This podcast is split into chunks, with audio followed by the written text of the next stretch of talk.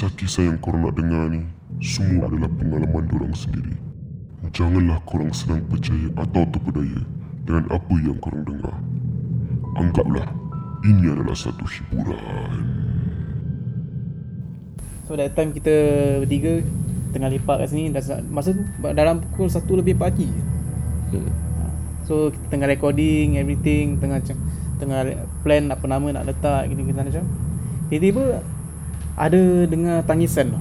Ha. Tangisan ni macam eh Kita lah macam dekat tempat macam Semak-semak sikit ni kan. Tempat duduk dia pun macam Tak Ah, berlampu Habis sangat. time bila bunyi tangisan tu Aku rasa dia punya timing ah, pagi Dalam Macam pukul satu setengah lebih pagi lah. Nak kat pukul 2 lah. Ha. Dengar macam abang nangis nangis. Apa ni?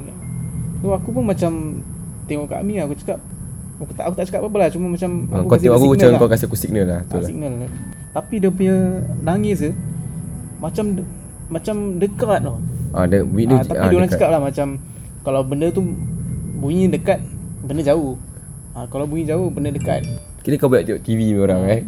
Biasalah. Habis habis habis? Habis Kita pun macam Ada rasa macam Takut sikit lah.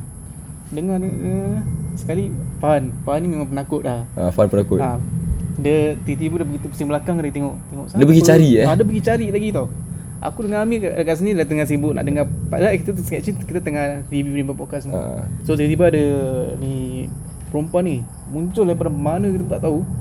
Tiba-tiba nangis-nangis Macam cari-cari barang tu. Ah.